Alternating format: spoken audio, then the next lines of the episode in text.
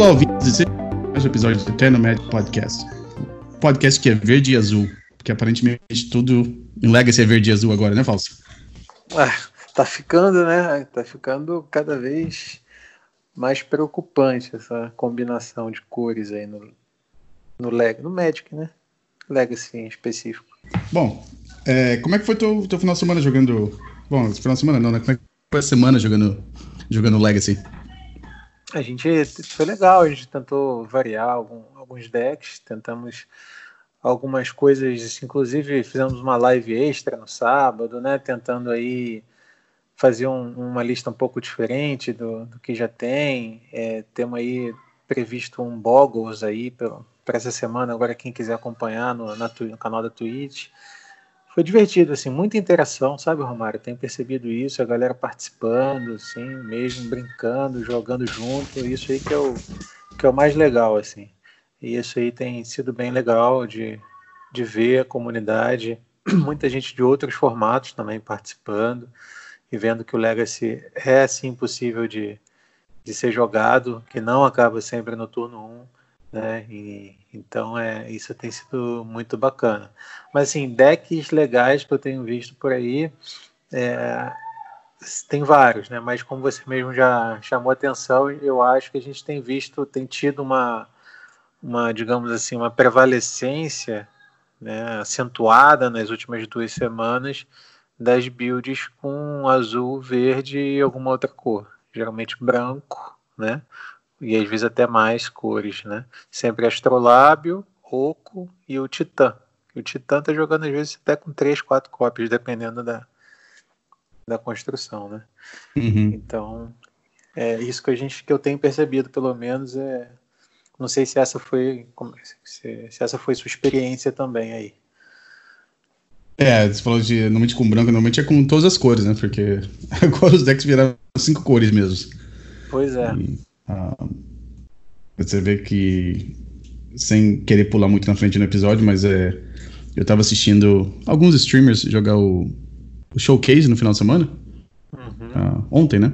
E um dos jogadores estava jogando essa, com esses decks de ouro, com oco, é, e teve um, uma partida, acho que ele tinha uma ilha, uma tundra eu não lembro quais eram os outros Talvez fossem mais terrenos básicos. Talvez, eu lembro que tinha uma tundra na mesa e talvez, vamos dizer assim, três ilhas. Eu acho que ele conseguiu castar naquele jogo um Abrupt Decay, um Veil e um Uro, acho que foi. Graças aos dois ou três Astrolab que ele tinha na mesa. E pois eu lembro é. que alguém no, no chat dele lá é, reparou nisso e falou assim, nossa, como é que. Eu não sei, eu não sei, eu não tenho uma opinião ainda se eu acho se isso é é saudável pro formato, se não é. Tem o lado bom que você faz as, mana, as bases de mana ficarem mais baratas, né? Mas será que isso. Será que isso é bom pro formato assim em geral, né? Acho que isso aí talvez a gente não pode levar tão. tão a sério às vezes, talvez, né? É, não dá para desconsiderar né, esse crescimento vertiginoso do, do Oco, da presença do Oco e do, do Titã no Legacy. Agora, tem aquele, como o leque de respostas é muito amplo, tem também sempre a possibilidade de isso fazer com que alguns combos que simplesmente ignoram, né? O oponente fazer três manas, estou me tapando aqui para fazer três manas, um planinauta que vai fazer uma food, né? Que a gente uhum. sabe que, que né, contra match de mid-range para cima, controle, ele vai, ele tem a capacidade de desequilibrar. Porém, tem decks que só ignoram isso, né? Então, assim, isso pode fazer com que o formato, que os combos mais rápidos voltem, né, a ter mais participação e com isso, né, de tabela, voltam também a voltamos também a ter um cenário com mais Delver decks que também andam meio aí escanteados. Né? Uhum. Então, assim, a questão é, o Legacy vai conseguir é, cambiar no sentido de né, absorver essa, esse crescimento ou, ou não vai conseguir? Porque assim, isso eu, eu acho que essa essa pergunta ela depende muito de para ser respondida, né? Ela depende muito da gente saber como é que os decks de Oco e Uro vão conseguir responder no G2 e G3 aos combos, tipo Omnitel, Storm, né? Não estou nem falando de Belcher e Reanimator. Mas os outros combos. Né? Se eles tiverem um plano de jogo que vai ser também muito forte pós-side contra os combos, aí a gente pode começar a entender que o Legacy não vai ter capacidade de absorver é, essa, é, essas cartas, né? Principalmente uhum. o Oco, que claramente. Agora, o, o Titã também, é, a, gente, a gente falou né, na época do, do spoiler, foi uma das cartas que a gente destacou aqui. Falei, não hum, sei não, hein? Ela entra comprando, ganhando vida, né? quer dizer, levou alguns meses até as pessoas entenderem e colocarem nos decks. Agora já estão combinando com. Os baralhos estão usando três Sylvan Libraries, né? Porque é, cada cache do Oco é quase uma carta a mais, né? Exatamente. Vamos colocar assim. Então, assim, é, o Legacy está num momento aí que, que requer muita atenção, muita atenção mesmo, assim, muita atenção mesmo. É. Não, tem, tem. O que você falou faz sentido. Ah, eu acho que não pode também é, pensar assim muito que o, o Oco e o Uro só ganham os, os, os matchups que são assim, mid-range, né? E pensar, ah, tudo bem, se jogarem de combo não tem problema. Mas aqui você não pode ter um formato que seja só. É, eu gosto daquele formato que, eu, que, eles falam de pedra, papel, tesoura, né? Nesse caso, a gente não uhum. vai ter o pedra, papel, tesoura, a gente só tem a tesoura e, e, o papel só. E eu acho que não, não é um formato saudável se ficar desse jeito. Mas eu também acho que. Uh, não sei se com todos os formatos, mas principalmente com Legacy, eu acho que às vezes.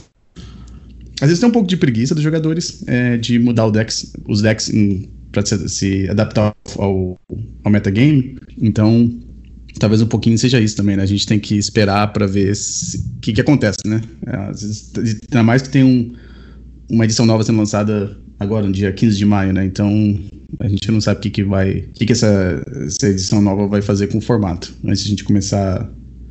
Eu só perguntei isso logo no começo do episódio, porque vendo no Twitter a gente viu alguns. Acho que foi o André Mengucci até. Ele não falou assim explicitamente, eu acho, para banir alguma coisa, mas eu eu vi o André Mengucci, acho que o Paul Ritzel, teve alguns outros jogadores é, meio que reclamando do, de como o Legacy tá, com do Uro e do Oco e do Astrolábio.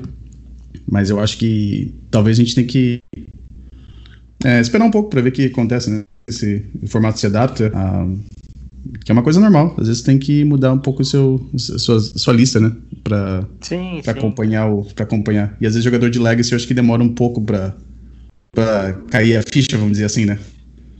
Sim, eu, eu acho, Romário, que Coreia, ela já no online já é liberada essa semana, né? Eu acho que o uhum. pré-lançamento físico vai ser foi postergado para 15 de maio, mas se não me falha a memória, é, no Magic Online ela, a coleção já vai estar à disposição é agora, na quinta-feira dessa semana, se não me engano, ou sexta. Porque o coronavírus foi postergado até para dezembro, esse, esse lançamento. É, ou isso também. E eles estão pensando em respostas, né? Uma das cartas que a gente separou, inclusive, já entrando aqui. Mas a gente não pode ainda, a gente tem que agradecer os patrocinadores, né? Antes de uh, entrar na. Exatamente. Nossa, a gente sempre. A gente começou. Essa, essa, vontade de falar sobre azul e verde, a gente começou a esquecer. É, não, muito obrigado pelo vaultofcards.com.br, o Ceguinho e a cardhoarder.com que são os nossos patrocinadores. Sobre isso também, é... Bom, eu joguei bastante, continuei mudando minhas listas de Doomsday, joguei um pouquinho de Hogek a semana passada. A... Acabou que eu perdi de jogar o Showcase, fiquei meio. eu tava querendo jogar, mas também não tava muito afim de jogar também, mas acabou que eu acordei 20 minutos depois do começo do, do evento e acabou que não joguei, mas ainda tem uma chance ainda para quem joga no Magic Online e tá escutando. É, a Wizards tem uns eventos chamados Last Chance Qualifiers. Não sei se, não sei se chama Qualifier, mas é Last Chance. Uh, ah, para cada formato vai ter esses eventos. É um pouquinho caro, na minha opinião. Uh, você tem que gastar 40 daqueles Mox Points que nem você usaria para Showcase. Mas você ainda tem que usar, eu acho que são 300 Player Points, uh, Play Points, ou 30 Tickets, em combinação com os 40 Mox Points, né? Então, se você tem aqueles Mox Points, eles vão resetar agora, acho que no dia 15, você quer usar, e você não se importa de gastar mais os Play Points ou os, os tickets, tem essa opção ainda. Uh, são os eventos que se você fizer 5-0, você ganha. Uh, você ganha uma. Você qualifica para o evento no final do ano. Uh, e se você fizer 4. Se fizer 4-1 ou 3-2, também tem premiação. não tenha a, a qualificação, mas você tem premiação também. Uhum. Eu vi o que teve hoje de manhã. Não teve muitos jogadores, acho que teve. Acho que tiveram 20 jogadores, talvez. Mas uhum. vendo os nomes, assim, você vê que o, não é fácil de conseguir essa qualificação. Vai ser, vai ser difícil. Mas é uma opção para quem tiver os, os pontinhos e né, quiser, quiserem usar. Uh, Fausto, você quer Romário, começar a falar Romário, sobre... Romário falando aí com propriedade, só lembrando, pessoal, o Romário venceu, tem uma semana, ganhou a vaga para Tour, jogando Legacy com Doomsday, é um torneio com mais de 200 jogadores, então ele conhece bem essas, os meandros do Magic Online, para quem curte jogar e pode se informar muito bem aqui no, no Eternocast com ele. Bom, mas o nosso principal assunto deste episódio é justamente é, são né, os spoilers de, de Coreia, nova edição. E para isso nós separamos algumas cartinhas muito especiais, não é, Romário? Uhum. E aí eu vou ah, começar a pedir sua licença, só para começar falando já tá. na Wizard pensando nessa coisa de dar respostas a planinautas, tem uma vermelha instantânea, ou uma mana vermelha, uma incolor, chama-se Blitz of the Thunder Raptor, que ela, ela causa dano na criatura ou no planinauta é, igual ao número de instantes ou feitiços no seu cemitério, né? E se aquele aquela criatura ou planinauta fosse morrer, você exila, né? Então, uhum. talvez para decks, talvez para decks como o R-Delver, né, que castam muitas magias, né, é, muito, muito Ponder, muito Brainstorm, muito Bolt, talvez isso possa ser uma, uma opção aí já emendando, pegando o gancho daquilo que a gente vinha comentando é, no início. É, eu acho boa. Eu, essa carta passou batido para mim, realmente. Ah, ela parece ser melhor do que o, o Sinkhole, né? O, o Magmatic, Magmatic Sinkhole, né? Porque só faz 5, né? Talvez eu queira fazer 6, não sei. Uhum. não, falando do Oco, né? gás para isso. É, exatamente, porque o Magmatic, ele talvez, se, se o Oco subisse a 5, né? Talvez o Magmatic estivesse aí rodando em tudo quanto é deck com vermelho. Isso. Realmente. Uh, é uma carta para ficar prestar atenção. Blitz of the Thunder Raptor. Essa eu não tinha percebido. Fausto, pensando, eu tava pensando, a gente. Eu sei que a gente. Isso aqui, esse episódio acabou sendo meio.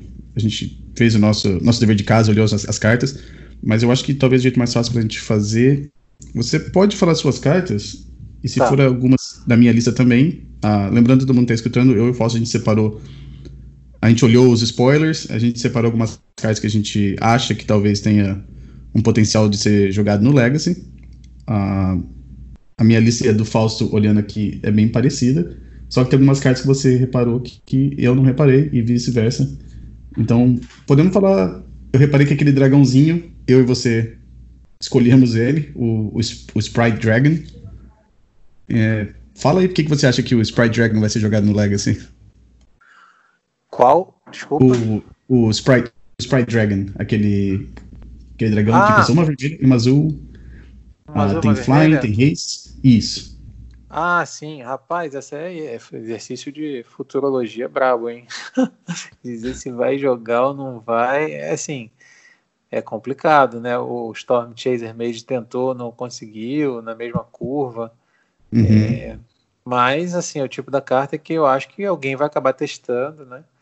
E o problema é que ela é 1 barra 1 e, né, e demora a, um pouquinho a, a subir, né? Você tem que, Eu ela, acho... ela é aquela que coloca marcador na medida que você vai castando, né? Ou não? Exatamente. Eu vou, eu vou ler a carta aqui. Então, é, se chama Sprite Dragon. Ela custa uma mana vermelha e uma azul.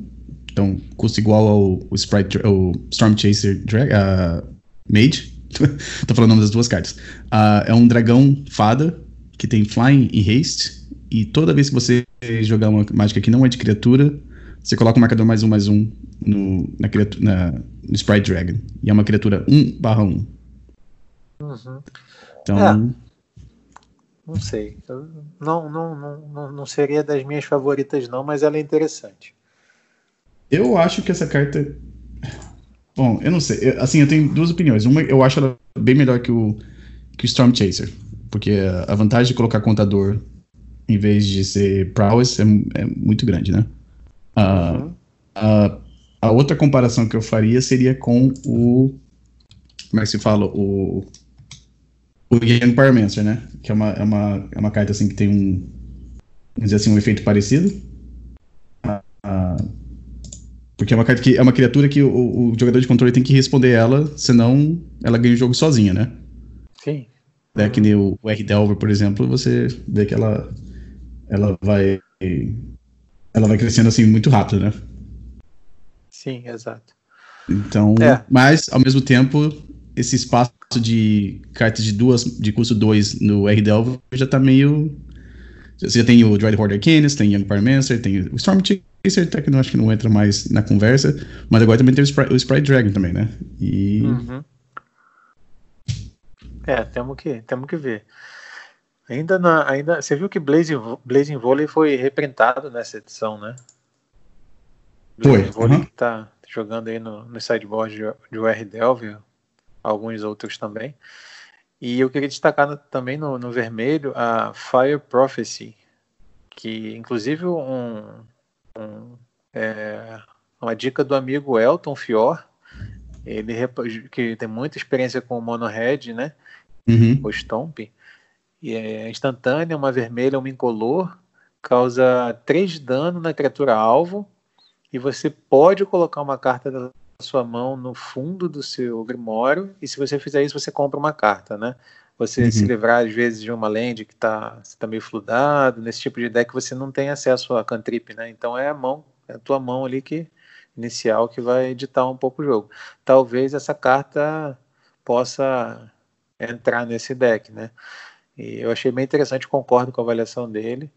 É, é bem possível, né? Ela, ela escapa ali da, do cálice, é um deck de cálice, e remove quase qualquer criatura relevante no Legacy.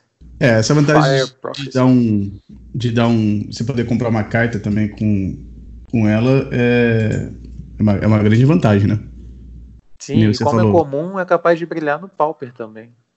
Apesar de a gente não. É verdade, verdade. Não, ser, não sermos os mais né, preparados para falar de Pauper, mas olhando assim, aqui o símbolozinho, tô vendo aqui, é comum. Né? Uhum. Então, quem sabe também não não possa ser aproveitada no, no formato, né? No popper, né? É verdade. Uh, e quem você falou, o Mono, por exemplo, o Mono Red, é, o Stomp, como tem várias cartas que são redundantes, né? Se você comprar uma, se você comprar uma segunda Tree Esfera, você não precisa baixar, né? Então Exatamente. é um jeito de você é, se lembrar de uma carta que não precisa e talvez comprar uma outra. Verdade. Uh, Deixa eu ver aqui. Ah, a gente também. Eu coloquei.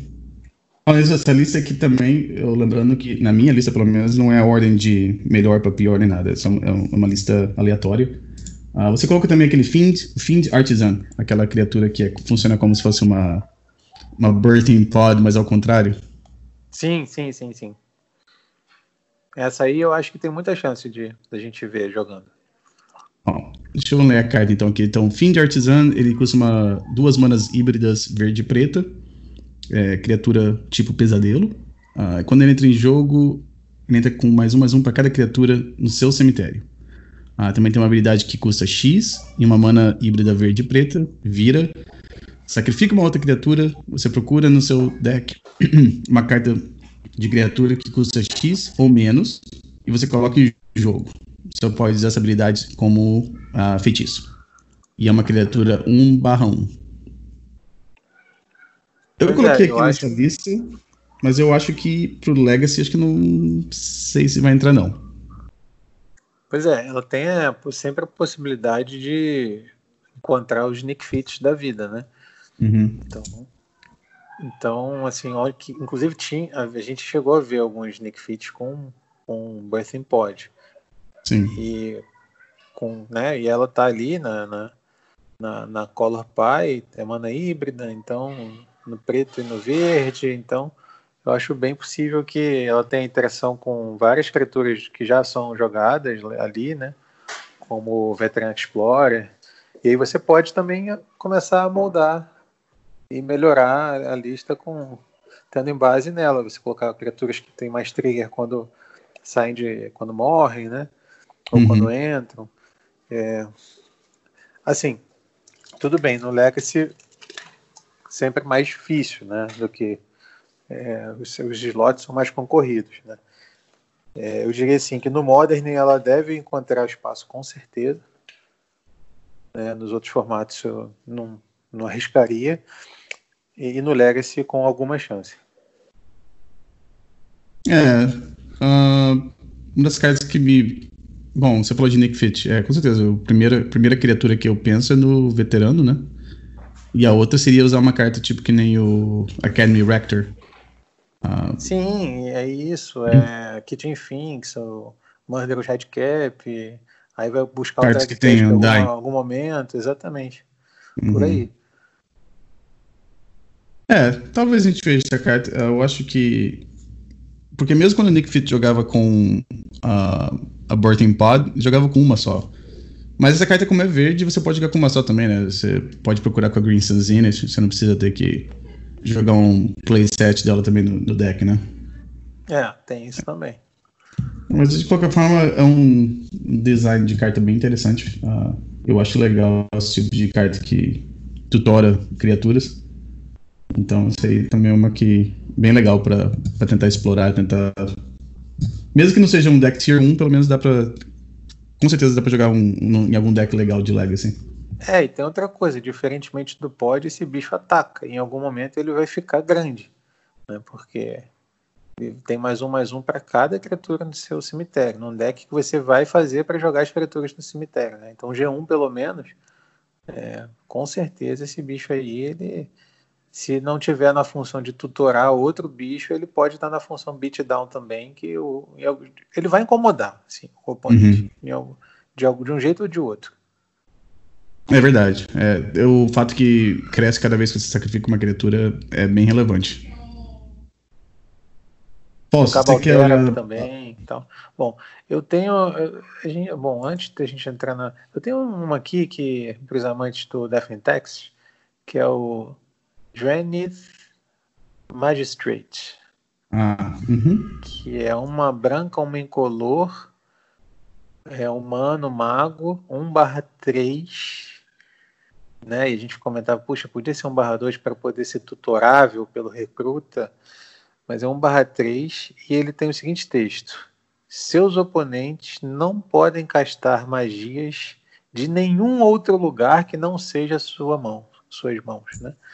Então, é, não tem como castar do exílio, no, o grifo né, lá do food chain, não tem como recapitular nada do, é, do, do Grave, né? O Passion Flames, por exemplo, do Storm já era, Arcanista não funciona.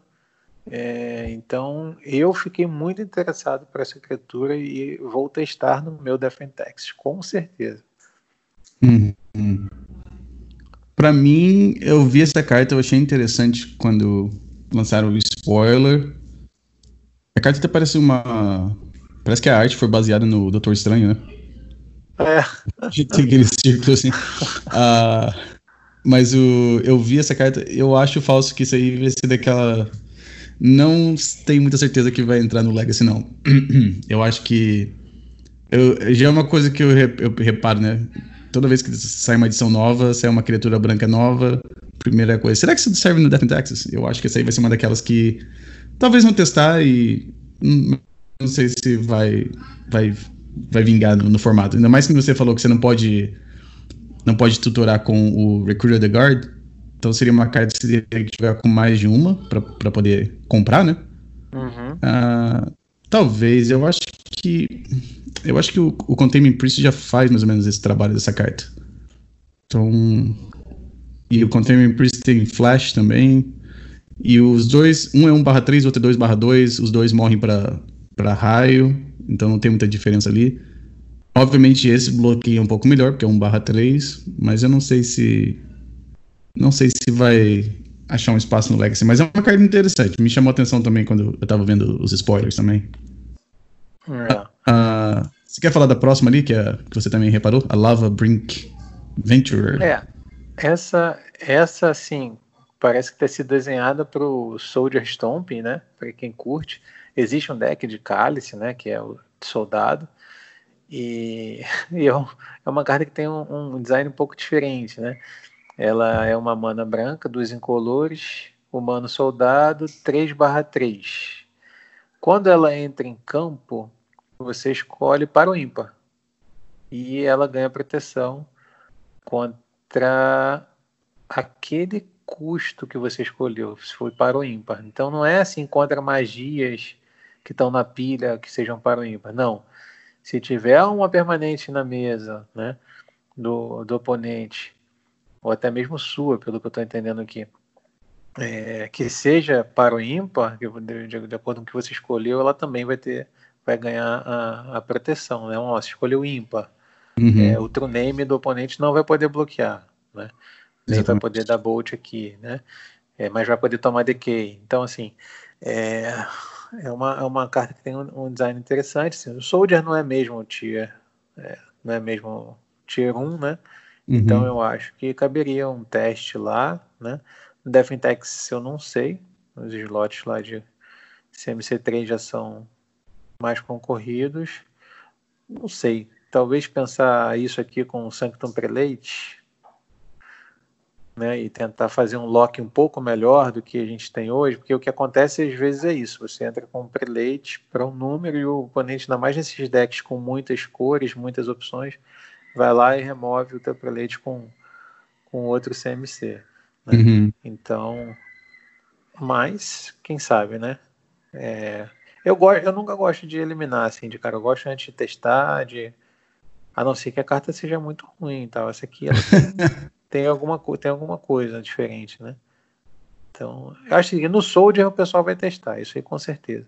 Claro. A gente não vê muito Soldier, né? Mas nos que aparecerem por aí, eu, se estivesse jogando com Soldier, testaria essa cartinha aqui. Eu acho que os decks que não jogam com branco vão ter dificuldade de lidar com essa carta. Branco tem mais opções, né? Você tem cartas que removem com custo 3, com custo 1, com custo 6. Uh, mas uh, as outras cores, por exemplo, se estiver jogando com um deck que é bug, normalmente a removal é de duas manas, né? Então seria um número par. Uh, vermelho e azul normalmente vai ser mana, uma mana só, né? Vai ser, vai ser só o raio, né? E uhum. Delver já não pode bloquear também. É, eu acho. Sim, é, acho que é que você falou, é uma carta talvez. Com certeza, quem. As, as cinco pessoas no mundo que jogam de Soldier Stomp vão, vão testar essa carta, com certeza. Pode ser. É. Eles vão, com certeza vão testar essa, essa Lava Brink Venture. Mas é uma carta interessante. Uh, eu acho que o Bob Huang colocou no Twitter. Acho que foi no Twitter. Ele colocou que isso aí é como se fosse o, o True Name é, pro Standard, né? Porque não é tão. Não abusa tanto que nem o True Name, mas é tem um efeito parecido. Uhum, uhum. Ah, deixa eu ver aqui. Ah, você teve uma outra que você colocou também, que é em branco, que é Luminous Broodmoth. É, essa. Pessoal, nos grupos de Defentex queriam que fosse. É, tivesse uma restrição, alguma coisa, um downgrade ou no, no poder resistência, para ela poder custar 3, né? E acharam que custando 4 fica muito difícil de, de entrar no deck.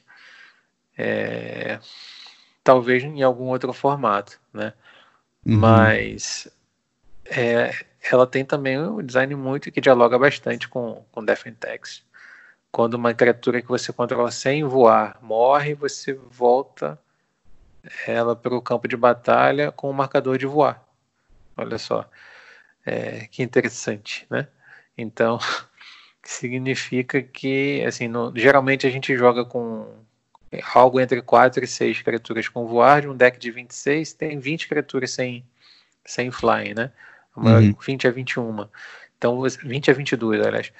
Então, você, isso significa que, que né, uma grande, uma grande maioria das suas criaturas estariam sendo beneficiadas por esse efeito estático dessa criatura, que é uma voar 3 barra 4. Né? É, agora, eu tenho certeza que vai ter alguém testando, seja no sideboard, seja um off, entendeu? Porque uhum. num field que está cheio de, de controles, cheio desses quatro, cinco cores que tem um monte de troféu, de decay, de tudo, né? Você de repente subir um viol para quatro, é, responder um decay encaixando esse bicho aí, é, realmente é, é uma coisa impressionante, né? O é. oponente vai lá tirar a sua a sua talia, né? A sua o seu Flicker Wisp, sei lá o que seja. O Flicker Wisp não vale porque ele tem voar. É. Mas você, você nossa, você, você faz um, um dois para um bonito aí, né? Então, então, assim, pode ser que aconteça, que é mais, inclusive eu acho até mais provável que seja isso que você falou, né? Aquela carta para Defentex que bateu na trave, pô, podia custar em vez de Uma ser CMC4, podia ser CMC3 e ela ser 2/3, talvez. Né? Uhum. Para poder entrar ali na, no frasco mais rápido, na curva do, do flicker e tal. É bem provável que aconteça isso. Mas a gente fica, a gente tem que, que comentar aqui, né? O, ela tem um design interessante, né? É, a gente não tinha visto ainda algo assim no, no branco. Eu não tinha visto, né? Sim, a, não, a carta tem um design interessante, sim. É, então, a única carta que ela compete no CMC4 seria contra o Palace Jailer, né? E, Palace Jailer, é. E às vezes contra o, o Gideon, né? Uh, mas mesmo, mesmo é o, é o Palace Jailer. Tem duas, é uma vantagem às vezes, né? Porque às vezes você coloca o Vial pra 4 pro Palace Jailer, mas aí você não tem mais nada para colocar com 4 também no, no, no, deck, né? Eu não sei se sim, seria uma. Sim. E é uma, uma, criatura que não morre para raio, porque é 3-4, e não morre pra Birthday porque custa 4 manas. Então, às vezes, esses pontinhos a mais, assim, não é, um, não é tão ruim. É, tem que ver como montar o deck para poder converter isso de fato num, num, benefício que seja sólido, né? Uhum. É, e uma, mas e uma eu gostei muito 4, né? É, sim, sim, sim. É evidente se você for. Inclusive a gente monta o sideboard do Defentex com pensando em cartas de CMC 3 e 4 para enfrentar, para melhorar os matchups contra controle, né? Uhum. Se ela pudesse ser encaixada no, no main deck com o field que a gente tem hoje, o tipo da carta assim, você vai pegar Storm, Belch, Reanimator, Show and Tell, você vai, vai ser a primeira a, a ser side out. Mas você imaginar um matchup que vai ali de Uro, Titã, é, né, o Oco, esses decks aí com Decay, Troféu e tudo mais, essa carta aí é muito boa. Ah, até um deck que eu joguei acho que foi ontem, jogando numa liga. Deck fazia muito tempo que eu não via. Não sei se essa carta seria boa, mas talvez, vale testar. É aquele deck o White Eldrazi, que parece um Death in Texas, mas. Sim, sim, também. Uhum. Imagina se você, sei lá, morre um, um Smasher. O Smasher volta 5-5 com voar. Vai ser super um... engraçado. E o, e o desenho dela é meio que uma mariposa, uma, uma borboleta, Isso. uma coisa assim, né? Então fica, um... fico pensando na mutação do, daquele alienígena lá. Top Natsir que volta com voar, tem um olhão Nossa grande e tem asinha. Senhora. E trega de novo, viu? E trega de novo, é. Então você compra a carta e já na hora já tem que descartar de novo já. É. é. Uh, bom, então, vamos aqui. A próxima a gente teve o. Acho que carta branca Acho que foi só essa que, a gente, que você olhou e eu olhei também. Ah, ah tem o Planinauta que você. A é, sua especulação agora. agora. Assim, as outras, as outras, Romário, eu acho que são assim, aquelas cartinhas que a gente já ah, separou assim, poxa, que legal, seria tão bom se ela fosse um pouquinho melhor, né? Tirando uhum. as, as que. O Lurros, né? Que a gente vai deixar por último que tem essa mecânica do companion toda e que, enfim, deu o que falar, tá dando o que falar ainda e tal. Uhum. É, mas as outras todas, né, essa Planalto falar Narset, né? Isso. Mas queria muito, muito, muito que ela pudesse ser um pouquinho melhor para poder entrar em algum deck, né? Mas a gente, né, eu acho que olhando assim para ela, poxa, vai ficar na, na saudade, né? é Narset, Narset of the, the Ancient Way, que inclusive tá dando um chutão lá, um golpe de taekwondo. Uma voadora, sei lá. É. Eu acho que a Narset. Não, eu acho que ela não vai entrar, não. O, o espaço dos Planinautas, a, o, as cartas que nem o Carne e o Oco colocaram assim, no nível tão alto que eu acho que Planinauta. Eu não sei. Eu acho que. É. E ela custa 4 manas, ela custa, uma, ela custa Jeskai, né? Zero. É, é, branca, vermelha e azul e uma outra cor. Ah, vou ler rapidinho o que ela faz aqui. Então, o mais um dela, você ganha 2 de vida e você adiciona ah, uma mana azul ou vermelha, uma branca. E você só pode usar essa mana para caçar cartas que não são de criaturas. Ah, o menos 2 dela, você compra uma carta, depois você descarta uma carta. Uh, se você descartar uma carta que não é de, de terreno, uh, ela dá dano. Hum? Ela dá. Uh, ela dá aquela carta, aquele custo daquela carta, ela dá de dano a uma criatura ou planinalta. O menos 6 dela é. Você ganha um emblema que. Quando você caça uma mágica que não é de criatura, dá 2 de dano em qualquer alvo. E ela começa com 4. Então, o Oco começa com, com três manas, começa com lealdade maior. É. Ah, eu acho que ela não vai entrar no. Acho que. É. Não. não ah, teve uma que. No você... Modern, talvez. Ah, é, pode ser. É, ser. Bom, eu não sei, talvez até pro Modern, talvez seja muito devagar, falar a verdade. Ah, aqui tem uma que você também marcou e eu também marquei, o Keenan Bonder Prodigy. É uma. Até faz parte da piadinha do começo do episódio. É ah, uma criatura uma criatura lendária que é, custa uma mana verde e uma azul. E toda vez que você virar uma permanente. Uma, desculpa. Uma permanente que não seja terreno para adicionar mana, ele adiciona uma mana extra de qualquer tipo que aquela, aquela permanente produz. Ah, aí tem uma habilidade que você ativa que custa 5 manas de qualquer cor, 5 é, manas genéricas, uma verde e uma azul. Você olha as 5 primeiras cartas do seu baralho. Você pode colocar qualquer criatura que não seja humano ah, em jogo. E o resto você coloca embaixo do seu deck em qualquer ordem. E é uma criatura 2/2 uh, humano druida lendário. Hum. Fausto, pode, pode falar primeiro o que, que você acha dessa carta aí. Eu sei que você anotou aqui também. É, então, eu acho que ela faz parte dessas que a gente gostaria que fosse um pouquinho melhor para o Legacy, né? É uhum. claro que eu entendo que um Astrolabe vai passar a gerar mana adicional, por exemplo, né? e ele tá na. É, assim, teve uma. Acho que teve overreaction com relação a essa carta por, por, pelo fato de ela ser Cynic e pelo fato da gente vir de duas bombas para o Legacy Cynic. Né? Uhum. São o Oco de Eldraine né? e, o, e o Uro, que se não me engano é a mesma edição, acho até. Então a gente ficou meio assim, poxa. É, aí vem uma dessa e tal, mas se você pensar bem, é, qual assim, e outra opção seria assim, você vai botar isso no Bunch Miracles, ou então você vai colocar isso nos decks de Green Sun, que seria até mais provável, né? Porque uma hierarca que, que joga, por exemplo, passaria a gerar é, mais mana. Né? Isso. É. É, então, mas, mas se você colocar isso, é que você está querendo chegar numa quantidade de mana assim, muito muito grande, né? E você depois tem a interação das sete manas, que assim, se, se ela rodar, você vai chegar nas sete, né? É, aí você tem que colocar um não humano né, no, no campo de batalha. Uhum. É, sei, eu só consigo pensar aí em elfo, na verdade. Eu só consigo pensar em elfo e mesmo assim, olhe lá. É, mas eu posso estar errado sempre.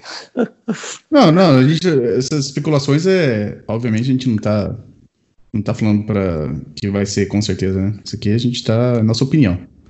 Ah, eu acho que nesses decks que você mencionou que joga com o Noble Hierarch, pode ser, porque você consegue achar o Uro com ela, você consegue achar uh, a Sven Coddle. Não sei se. Um outro deck que poderia ser jogado também é. Algum deck com Primeval Titan também. Uhum, uhum. É uma outra opção, né? Uh, mas eu não sei se eles têm. Jogam com tanta permanente que produz mana além dos terrenos. Talvez Mox Diamond, mas para fazer sete manas, bem complicado. Mas são decks que procuram os terrenos. Mas bem lembrado, você também lembrou do, do, dos elfos. Elfos também pode ser que jogue uma, uma cópia dessa carta, né? Qualquer deck que joga com Green Sun Zenith pode colocar uma só e experimentar aqui, ver o que acontece, né? É, mas eu não, não, não, acho que ela vai jogar. Essa carta vai jogar muito outros formatos. Mas não, isso, mas não no Legacy. Isso sim. Isso sim. Assim, pode, pode crer que no T2 vai ter alguma coisa muito doida com ela. Uhum. pioneiro, quem sabe, né? E Pode eu ser. acho que, que no Legacy vai ser um pouco mais difícil. Bom, a próxima aqui é uma que eu pessoalmente não coloquei na minha lista, mas eu vi sendo discutida em vários grupos online que eu participo, e você colocou também, essa aqui é Song of Creation. Quer descrever a carta pra gente, Falso? Explicar o que, que, que, que você viu nessa carta? Eu tô procurando ela. Song okay. of Creation. Cadê ela? Eu posso, eu posso que, ler. É, você, lê? Ah, é já achei. É um encantamento multicolorido. Tá. É o um encantamento. Tá, já achei aqui. Você pode jogar uma lente adicional, cada um dos seus turnos. Toda vez que você fizer uma magia, você compra duas cartas. E no final da fase você tem que descartar a mão inteira. Custa verde, azul, vermelho e incolor. Né? É, o power level dela é incrível dessa, dessa carta. Né? Uhum. Agora também, né? Essa aí no Legacy fica difícil pensar, né? Os slots são aquela coisa, os slots são muito concorridos, onde que entraria, né? Uhum. Agora, com certeza a gente vai ver isso aí jogando outros formatos construídos não tem a menor dúvida disso, porque a carta em si, ela, o desenho dela é muito forte, muito forte mesmo. Só por uhum. quatro manas você ter uma possibilidade de, de comprar tanta carta assim, né?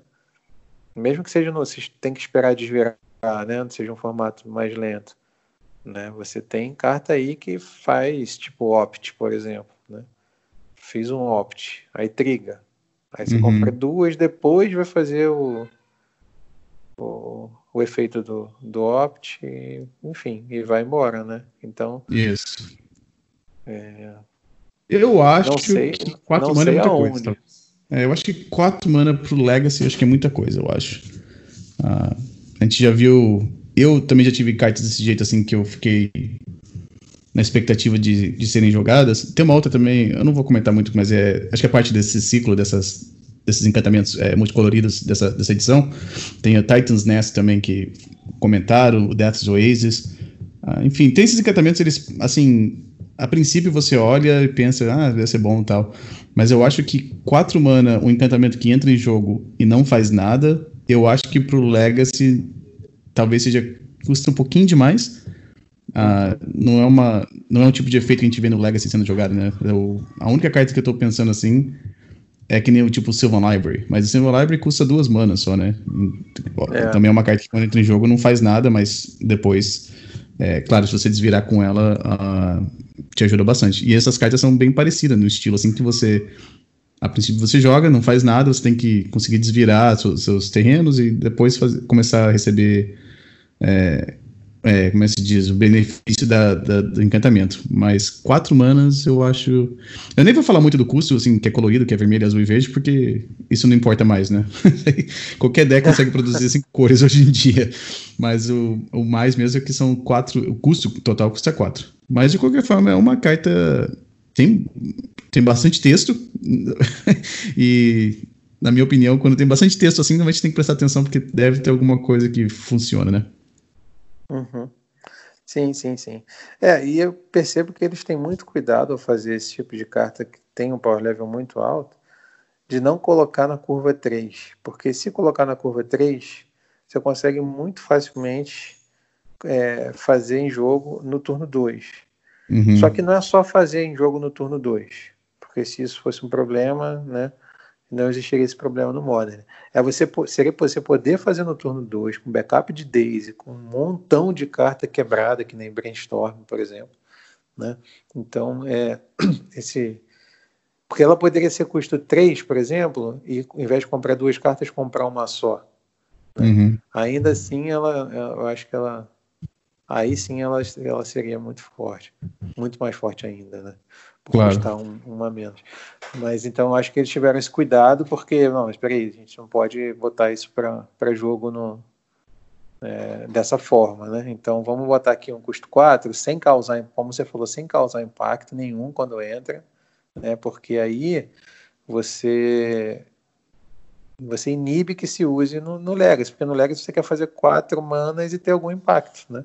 Quer fazer Isso. um Jace, quer fazer um Verdito, você quer fazer alguma coisa que que vá você poder fazer, ativar na hora e tudo mais, né? Claro. E não uma carta que você vai ter que passar o turno, né, para depois é, tirar o, o, o, benefício dela. Isso. É exatamente, é isso que eu, isso que eu penso também. Ah, deixa eu ver aqui.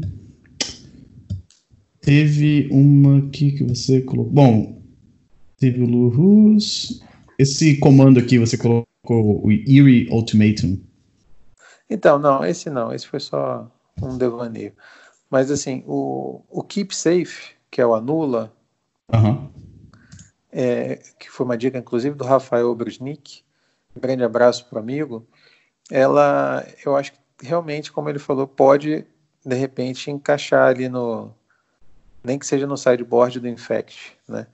É, é uma mana azul, uma incolor instantânea, você anula a mágica que está dando alvo em alguma permanente que você controla, que geralmente que é o que o Infect se importa em fazer, né? É uhum. Proteger as suas permanentes, né? E você ainda compra uma carta, né? É, ele tem usado resposta de Teferi no site, né? Porque resposta de Teferi você protege, faz a mesma coisa que essa aí, só que você só pode proteger uma magia ou habilidade que esteja dando alvo numa land que você controla. Então é muito direcionada ao Wasteland ou então, eventualmente, alguma remoção para o Inkmoth Nexus. Né? Sim. Então essa aí seria, apesar de comprar uma carta menos, mas né, ela seria mais, ela pode proteger melhor é, todo o board do, do Infect, né? Então ele está tá apostando nessa carta e eu achei bem interessante e valia a pena é, mencionar também. Depois dessas, Romário, eu, eu acho que só vejo as, as duas, vejo duas das de Companion nessa mecânica nova, que tem hum. alguma chance real de, de jogar o Legacy. Uma muito mais do que a outra, mas ainda assim eu acho que vale a pena. Não sei se você selecionou mais alguma, mas eu marquei Sim. duas aqui. Eu tenho algumas aqui, peraí. Uh, bom, rapidinho, antes você falou daquela Wilt, que é aquela instantânea verde que destrói um artefato encantamento. Isso é só um, vamos dizer assim, um upgrade das, ah, sim, que tem, tem cycling, claro, claro, claro. Essa é um, só um upgrade. Ah, teve uma, eu também mencionei aqui, tô olhando aqui minha lista. Ah, tem o ciclo dos terrenos, ah, que custam, os ciclos que tem Ciclar 3, mas eles... Sim, sim, sim. Em três manas e eles têm os tipos de terrenos de cada um. Então, o Zagoth Triome, não sei se eu estou lendo correto, uh, ele é um terreno que entra em jogo virado, mas é o do tipo pântano, floresta e ilha. Então você pode usar as Fatlands para procurar. E tem o Circular 3. Ah, eu, a única coisa que eu acho talvez esse Circular 3 que talvez seja um motivo para mim pensar que não vai ser jogável. Ah, mas tem decks que nem, por exemplo, Lands, que agora já tá virando um deck que é verde, azul e.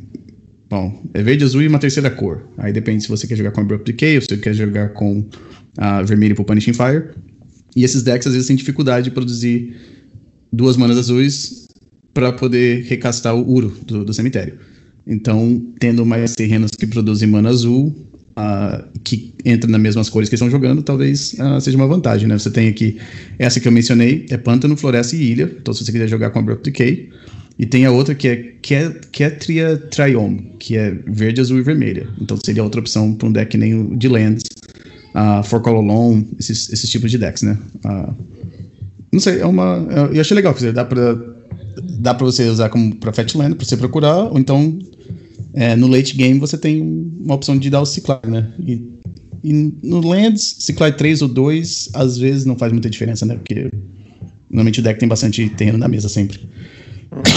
uh, eu teve uma outra aqui que eu vi também. Ah, não. Agora só tem as cartas com Companion também. Ah, deixa eu ver aqui. Paulo, você quer falar do Lurus primeiro? É, eu acho que essa, sem dúvida nenhuma, é a carta que a gente vai ter mais chance de, de ver no, nos, nos decks de Legacy, né? Uhum. Inclusive, ela já foi uma, uma citação do, do campeão do GP, o Cyrus, né, que venceu com Storm. E ele falou: não, isso aí é inclusão com certeza no, no Storm, porque já é um deck que está preparado para receber essa carta, já que a condição de Companion dela é que você só tenha permanentes de CMC2 ou menos, né, que é justamente o caso desse deck, desse tipo de deck, né, suas várias versões. É, e ele é um 3 manas, né, sendo duas híbridas BW, 3/2, lifelink, e durante cada um dos seus turnos você pode castar uma mágica de permanente com CMC 2 ou menos do seu cemitério. Ou seja, você pode castar qualquer, é, qualquer permanente do seu deck do, do seu cemitério. Eventualmente uhum. um Lion's Eye Diamond, um, uma Lotus Petal, né, que vai te dar uma mana a mais e um Storm e aumentar o Storm Count. Né? Uhum. Agora, a questão é, essa mecânica de, de Companion, ela já foi bem compreendida, ainda suscita muitas dúvidas, vale a pena... Teve tanto, Eu acho tanto meme que... disso aí. Você já entendeu como funciona? Pelo que eu entendi, é, você começa com oito cartas na sua mão. é como se fosse uma, uma parte do. do... Bom, nas, nas regras de, de campeonato, quando uma carta diz que é uma carta que você tem de fora do, do, do deck, quer dizer que tá no seu sideboard. Então, você teria que ter uma, um dessa aqui no sideboard. Uh, e você tem que revelar ela antes do jogo começar, não é? Uh, eu acho que essa parte ainda não vai aparecer na, nas regras quando o set for lançado. Uh, mas pelo que eu entendi é isso. Você começa o jogo, você mostra qual que é a sua companion, do seu sideboard e é, passa a ser uma carta que você pode castar do seu sideboard. Ô, Romário, que, qual que é a tradução de companion para o português? Não é companhia? Assim, companhia de acompanhante? Seu companheiro, é isso? Isso, isso, companheiro. Uhum. Então tá, o Lurrus, por exemplo, vai ser o companheiro do Cyrus quando ele for jogar o próximo GP. Uma história. É, é como se fosse um, um gato, né? Então Uh, você falou do, do Storm, a primeira coisa que eu pensei que se você quiser fazer é primeiro turno, Liza Diamond, sacrifica para três brancas ou três pretas e caça do, do sideboard, né? É verdade, é verdade. É, a única. Uma coisa que eu não percebi quando a gente. A primeira vez que eu li essa carta é que ele especificamente fala que permanentes do deck não pode custar mais de dois, né? Isso. Então, o Storm você não precisa fazer mudança nenhuma, porque. Eu, eu, por algum motivo, quando eu li a primeira vez, eu achei que cartas no seu deck não podiam custar mais de dois. Uhum. Eu já pensei, ah, então já não pode jogar com Adnose, já não pode jogar com Passing Flames. Mas não, você pode continuar com todas essas cartas, uh, porque as permanentes do Storm são Liza Diamond e Pétala de Lotus e Terreno, né? Vem cá, mas uh, você tem que mostrar o seu deck todo pro oponente para provar não, que não isso, tem CMC 2 ou menos, ou se você gastar não. uma coisa de CMC 3 e falou com pena e o cara tem que chamar o juiz. Como é que fica? Exatamente, isso? exatamente. É, é, mais ou menos. Eu, isso aí eu escutei de um juiz. É, o que ele comparou é que a mesma coisa, você nunca sabe se o teu, seu oponente está realmente jogando com 4 de cada carta no deck dele, né? Se ele tiver com cinco cartas no deck ou seis da mesma cópia, você não sabe, né? A não ser que faça um, um deck check no, no, no seu oponente, né? Entendi. Então, é é a, situação, ele falou que é a mesma coisa. Ele falou assim: você não sabe se, se o deck do seu oponente tá legal, a não ser que alguém cheque, né? Então, você pode estar jogando com um oponente que tá jogando com seis Dark Rituals no deck dele e você nunca vai saber, a não ser que ele jogue o quinto. Uhum, uhum. Então, isso é, ele falou que é a mesma coisa. Isso eu escutei de um juiz. Que eu. Essa, essa, aparentemente, essa pergunta não é a primeira vez que, que já pensaram nessa situação. Ah, então essa aí com certeza vai ser a carta que vai ter o maior impacto nos formatos eternos, né? Porque as permanentes custam. As cartas normalmente custam menos que, que dois. Fala, você tá querendo. Já tem, você tem algum deck que está pensando em jogar com essa carta? Ou tem. Já pensou em alguma coisa. Alguma lista para testar? Ou você vai esperar para ver o que, que, que acontece? Não, tem que esperar para ver, né? Talvez um, um Dead Guy, quem sabe, um BW. Né? Mas aí você vai ter que tirar Battle School, né? Ficar só para uhum. GT. Né? Então, mas jogar com Dark Confident, Stoneforge, Itália, Madre, Plauches, quem sabe aí né, não funcione, né? Uhum. Um monte de Caverna das Almas para fazer esse bicho aí com certeza, e depois não. Aí tem que ter os descartes também, né? Se eu ficar muito vulnerável contra combo, vial. Não sei, eu acho que é uma carta interessante que essa, essa sim, eu acho que dessa coleção aí talvez seja a mais segura de você é, olhar assim, opa, essa aqui eu, eu quero ter o meu playset porque tem muita chance de jogar Legacy. Uhum. Eu acho. Não, desculpa, essa parte não vou falar que eu acho. Eu tenho certeza. A gente vai essa carta sendo jogada em decks que não são. São decks de combo. Eu acho essa ideia que você falou de jogar no Dead Gael legal, bonitinha, mas não vai ser onde a gente vai ver essa carta sendo jogada. Se você vê alguém jogando essa carta, pode ter certeza que eles não estão com boas intenções. Vai é, ser não, um, claro. Vai te dar um Storm no primeiro turno, ou vai. Não acho que vai ser. Não vai ser para devolver Dark Confidence pra mesa. com uhum, certeza. Uhum. Eu acho que vai ser, com certeza, se você ver essa carta na lista do, do seu oponente, é pra ele estar tá tentando ganhar de você no primeiro turno. É, é. Eu... Não, talvez. Segundo, né? É, talvez entre alguns decks que sejam mais fair, mas, mas eu acho que em geral a gente vai ver essa carta em combo. Não vai ser ninguém tentando jogar, jogar fair contra você. Uh, Pelo menos não vai pro Belcher, né? Eles foram sábios quando colocaram ali a mana BW, né? Então Elf Spirit Guide, Siemens Spirit Guide, nada disso Verdade. vai conseguir castar essa, esse bicho maluco aí.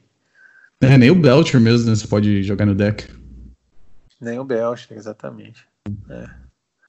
Ah, bom, tem uma outra companion aqui que eu, eu marquei aqui, uh, que é Zirda the Dawn Waker. Você, você leu essa daí? Sim, aquela que é híbrida Boros, né? Isso, aham. Uh -huh. Que é a raposa de ouro lá. Uma raposa de ouro, isso. Uh, bom, ela tem Companion também, é criatura 3-3, e a, a restrição dela é que você todas as, a, não, peraí. Todas as permanentes do seu deck tem que ter uma habilidade ativada. Ah, e fala que as habilidades ativadas do seu deck, que não são de mana, custam duas manas a menos para ativar. Ah, e esse efeito não reduz a menos de zero. Ah, e tem que falar, pague uma mana, vira, e a criatura que você controla não pode. Não? Não, a criatura não pode bloquear esse turno. Não é a criatura que você controla. É só fala uma mana genérica, vira, e a criatura alvo não pode bloquear esse turno. Essa é a que eu quero. Já tô pensando, já tenho umas três listas preparadas que eu quero experimentar com ela. Quando lançar online, com certeza eu vou, vou conseguir. Na hora que eu conseguir comprar elas, eu vou começar a testar. Eu acho que tem bastante espaço aí para você testar com essa carta. Já pensei em decks com os monolitos. Você pode jogar oito monolitos se você quiser, para fazer uhum. mana infinita. Uh, cartas que nem a Walking Ballista. Pensei até também naquela Anahiri, que é Boros Uh, pra falar a verdade, você pode jogar com um deck que tem vários planinautas, né? Uh, sei lá, tem bastante coisa para brincar com essa carta aí. Eu acho que vai, vai faltar espaço de, de cartas para você testar com, com a Zirda de Dawn Waker. Sim, sim, sim. É, os decks geralmente de artefatos, Mystic Forge, com carne, né?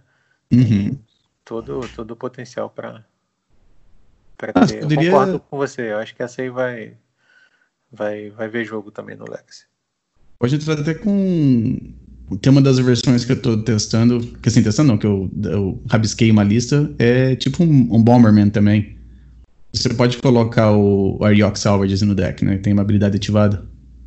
Ah, então você pode jogar com quatro balistas, quatro desse bicho aí. Não, quatro não, né? Você pode jogar com três, talvez um, um sideboard. Uh, Liza Diamond também pode entrar nesse deck com essa carta. Tem bastante uhum. coisa. Você pode jogar com todas as Baubles também, se quiser. É, tem bastante, uhum. bastante espaço aí pra, pra brincar com essa, com essa criatura aí. Uh, essa que eu tô mais. Não sei, eu tô mais a fim de querer brincar com ela. Legal, legal. É, ela te permite umas interações bem, bem bacanas, né? Uhum. Custa é, dois muito... a menos, a galera do Commander tá doida. Ah, com certeza. Mais uma coisa para fazer mana infinita. É, o, falando isso, o monolito que eu tô falando, eu tô falando do basalto monolito, que é aquele que custa 3 manas e 3 para desvirar, e também o, o Green Monolith, né, que a gente conhece mais, né? O, o basalto monolito não vê muito, muito jogo no Legacy, né, mas o... Ah, o Tron Dynamo também funciona, né? Enfim, Sim. bastante... Uh, a outra que eu olhei aqui, mas essa aqui eu não tenho, não acho muito que vai, vai ver jogo no Legacy, mas é aquela aquele bichinho que já foi banido no, no, no Commander antes de ser lançado, que é a Lutri the Spell Chaser. É, essa é o, o Izzet. Ah, também tem Companion e fala que todas as cartas que não são de terreno do seu deck tem que ter nomes diferentes. Então você tem que jogar ah, com um deck. Sim, sim. Ah, ela tem Flash e é 3 2 e quando Lutri Spell Chaser entra em jogo, um, deixa eu ver aqui. If you can, uh, é, quando você jogar uma, uma, uma, mágica instantânea ou feitiço, você pode escolher um novo alvo para cópia. Você copia a mágica e faz um outro alvo. Essa uhum. também talvez tenha. E ela tem flash. Ah, então, uma carta interessante. Não sei se não sei se vai entrar no, no Legacy, mas é uma, uma outra para pensar. Ah, Falso, antes de a gente terminar aqui, falar sobre esses spoilers, tem duas que eu quero mencionar se a gente parar aqui. Você viu aquela tartaruga Uh, Yadaru. Como é que se chama aqui? É uma criatura lendária. Cadê? Ok. Yadaru Wandering Monster. Não. Ok. Então ela custa 7 manas. Ela custa 2 vermelhas e 5. É uma, um dinossauro tartaruga lendário. Tem, tem atropelar e haste. Isso eu vou roubar de um outro podcast que eu estava escutando, o Living a Legacy. O Rich Shea até mencionou que é uma tartaruga que tem haste. Normalmente, ímpeto você imagina com cartas que não sejam tartaruga, mas ela tem haste. Ah, é uma criatura, uma criatura 8 barra 8 e ela tem ciclar uhum. uma vermelha e uma de qualquer cor. Ah, quando você cicla o Yadaru Wandering Monster, ah, você embaralha ele do cemitério. Se você ciclou quatro vezes ou mais, você coloca ela em jogo. Aí Uau. eu fiquei pensando, isso aí serve com, com cartas tipo que nem o standstill, né? A, a pausa. Não é pausa que se chama? O standstill? É. Uhum. Então, eu fiquei pensando, em vez de você ter que ficar atacando com a, a Nature's Factory, você tem a opção agora de jogar com a Tartaruga 8-8. É. Nada hum. mal. Mas é uma edição que tem tubarão que voa, uma tartaruga com haste tá, tá tranquilo. É verdade. Tem até, o, tem até um, um Godzilla, tem um Acho que tem um tem King Godzilla. Kong também. Sim, é uma, é uma é, festa. Ah, e por último, a gente, é eu tava mencionando para você que eu tava procurando no, nos spoilers de Icória e não estava lá porque junto com o Icória também vai ter um outro, um outro, uma outra edição que vai ser lançada que é o Commander 2020 de 2020, que tem aquela baleia voadora, que é Ethereal Forager. Ela custa duas azuis e quatro, e é uma elemental baleia ela tem uhum. Delve, ela tem. Ela voa e tem. Quando ela ataca, você pode devolver uma instantânea ou feitiço que você exilou com ela para sua mão. E ela é uma, uma criatura 3/3. Então. Uhum. A. Estou explicando assim, então se você. Ela tem Delve 4, então se você remover, não sei, um raio, um Brainstorm, Ponder, qualquer uma dessas cartas nesse custo do Delve, da primeira vez que ela atacar, você pode devolver uma dessas, dessas mágicas de volta para sua mão. Uh, e é uma criatura 3/3. Então, lembra mais ou menos uma outra criatura que a gente vê sendo jogada no azul. O que, que você acha, Fausto? Você acha que. Então, ela, ela quer ser duas manas azuis 3/3 voar. Uhum. É, eu acho assim que para a gente ter uma opinião mais assertiva sobre a entrada dela no Legacy hoje, né, antes de testar e tudo mais, só no olho, assim, eu diria que essa carta exilada aí ela tinha que escolher uma ir para mão na hora. Né? Uhum. É, agora, você precisar virar o turno, destapar e depois atacar, né, com uma resistência que é a, que é passível de ser removida por uma das remoções mais frequentes, que é o arraio. Né? A uhum. vantagem aí é que escapa do decay, né?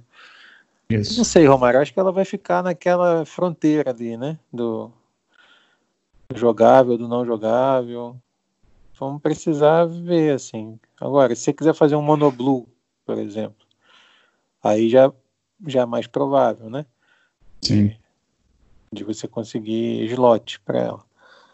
Mas se estiver tá, pensando num, numa outra combinação e tal, eu já acho um pouco mais mais complicado. Mas é duas manas, são duas manas, né? Uhum. Na, na, prática, né? Você vai colocar no deck, evidentemente que você está colocando no cemitério é, coisas para poder né, acelerar o cast dela. Então são claro. duas manas azuis, 3 barra 3. Né? Eu não me espantaria se ela né, virasse aí uma, uma stepla do formato. Mas hoje, assim, de olho, sem testar, eu acho temerário você fazer qualquer afirmação. É. Ela parece mais ou menos com aquela, aquela outra que tem o. Ah, como é que era? O, o Terramander. Sim, sim, sim. que tentou um, um né? pouco ali, né? Jogou e tal. Sassaricou um pouco para ali, um pouco para cá, depois sassaricou. saiu. Exatamente. Uh, eu acho que se a carta fosse lançada antes do Probe ter sido banido, provavelmente ia achar um lugar no Legacy, mas eu acho que. Uh, você não vai. Vai ser difícil você conseguir castar no segundo turno, né? Porque. Uhum. Quer dizer, você pode castar, mas para conseguir valer a pena, você tem que. Eu acho que pelo menos três dessas quatro cartas que você dá Delve tem que ser instantânea o feitiço, né? Se você fizer só para colocar um brainstorm de volta ali, é melhor jogar o Dreadhorde Arcanist mesmo nesse, nesse espaço de duas de dois CMC, né? Ah, é, você que nem você falou, Mono Blue, talvez, de, de fazer um Delver Mono Blue, talvez funciona. Eu acho que. É. É, eu acho que talvez, é, quem se falou, talvez seja naquela, naquela beirada, assim, para entrar, mas bateu na trave e não vai, não vai ser jogável. Mas é uma, eu queria, eu queria mencionar essa carta porque foi uma que eu vi bastante gente comentando, e eu tava procurando no, no set de Core, no, no spoiler, não achei depois que eu vi que tava no set de Commander. E no Commander, para falar a verdade, eu vi que não, não teve mais nada, assim, que me chamou a atenção para o Legacy. E lembrando que esses dois, essas duas edições vão ser lançadas no próximo mês, no dia 15 de maio, a Icória e o, o Commander 2020. Uh, falso, a gente estava querendo comentar sobre o formato showcase de ontem, mas a Wizards não, não publicou ainda as listas. A gente viu mais ou menos o top 8, né? a gente viu que teve pelo menos dois Eldrazi, pelo menos dois decks de Oco com Uro, uh, um Mono Blue é, Emery, que acabou levando o, o, campeonato todo, ganhou, ganhou na final lá do um outro deck de Oco com Uro. E teve um Forcololon e um deck de Elfo. A gente não conseguiu é, descobrir que qual. É, que é o field que é isso, tá, tá sacudido, né? Como a gente começou falando no episódio, né? Uhum. É, pelo menos a gente não tá vendo uma coisa tipo 6, 7 decks em 8 iguais, né?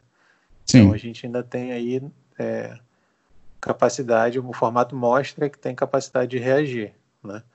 É, enquanto isso, a gente segue monitorando os dados, né?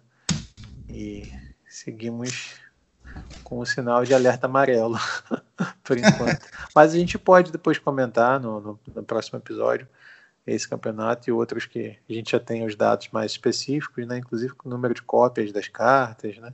Para ter Sim. um para poder até fazer uma, uma análise um pouco mais embasada, né? É, sem, a, sem as listas fica meio complicado, a gente só tá... É, mas eu só queria falar o resultado, né? Foi o Mono Blue Emery. Que, que eu, vai Urza, que vai Carne, vai Cálice, é um deck de Cálice. Uhum. É um deck interessantíssimo. É. Tem aquele combo da Narset com, a, com o Echo Vions. Ele é muito bom contra o deck de, de Oco de ouro e tal, quanto as cinco cores, porque eles geralmente não têm muitos anulas e qualquer uma das 16 cartas que você tenha que resolvam, ela você consegue ficar na frente, né? Sim. Então tem que se virar para para fazer os multi, milagre da multiplicação dos anulas, né? Então o G1 geralmente vai pro para esse monoblue. É, lembra quando eu te mostrei, te mostrei aquela lista que foi uns 5 meses atrás agora? Uhum. Acho que foi a primeira vez que a gente viu esse deck sendo jogado. E é um deck bem divertido de jogar, né? Eu acho bem, bem sim, legal de. Sim. Eu ah, cheguei a usar no papel aqui. É, joguei, joguei um amigo, um, emprestei para um amigo. A gente no, no somatório a gente fez 9-1, né? Em, em 10 é, rodadas. O deck é realmente sensacional. E lá naquela ocasião, meses atrás, a gente já, já percebi que ele era muito bom contra, o, contra os controles. Ah, lembra da época que a gente jogava Magic no papel? É. na época que a gente ia de casa para jogar na. é. Mas isso daqui aí. a pouquinho a gente está e... jogando de novo nas lojinhas. É claro, claro. Se Deus quiser. Ah, bom, eu acho que falta. É isso que a gente tem para esse, esse episódio. Eu realmente gostaria de ter acesso às listas para a gente comentar um pouquinho mais sobre o showcase, mas a gente vai deixar isso pro, pro próximo episódio, quando a gente já tiver mais detalhes, né? O showcase, lembrando que é um evento que acontece, uh, acho que se eu não estou enganado, são quatro eventos que acontecem durante um ano. E no final do ano tem um evento que pega todos os, os jogadores classificados que fizeram top 8 nesses eventos do showcase. Uh, a Wizards também adicionou agora também um, uns outros eventos chamados Last Chance Qualifier, então. Uhum. Mas de qualquer forma são são uns eventos bem difíceis de, de, conseguir classificar. Eu acho que esse último teve 187 jogadores, acho que foi. Uh, foram oito rodadas. Uh, até falar que o Stefano e o, o Vicente tiveram uma, uma boa participação. Uh, tiveram, tiveram outros jogadores, eu queria, que nem falando sem ver a, a classificação geral, fica difícil, mas eu sei que eles tiveram bons resultados. Mas é, espero poder jogar no próximo. Mas é isso aí. Fausto. Então. Quem quiser entrar em contato com você para falar sobre Icória, como que eles podem entrar em contato? Pode ser eternalmagic.com.br. Ok. Bom, para mim é Romário Neto 3 no, no Twitter. Né? Então é Romário Neto.3, é, Romário Neto 3. E também tem meu canal no, no Twitch, que é twitch.tv barra Romário Vidal.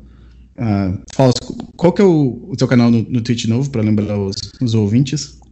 Na Twitch é twitch.tv barra eternomagicbr de Brasil.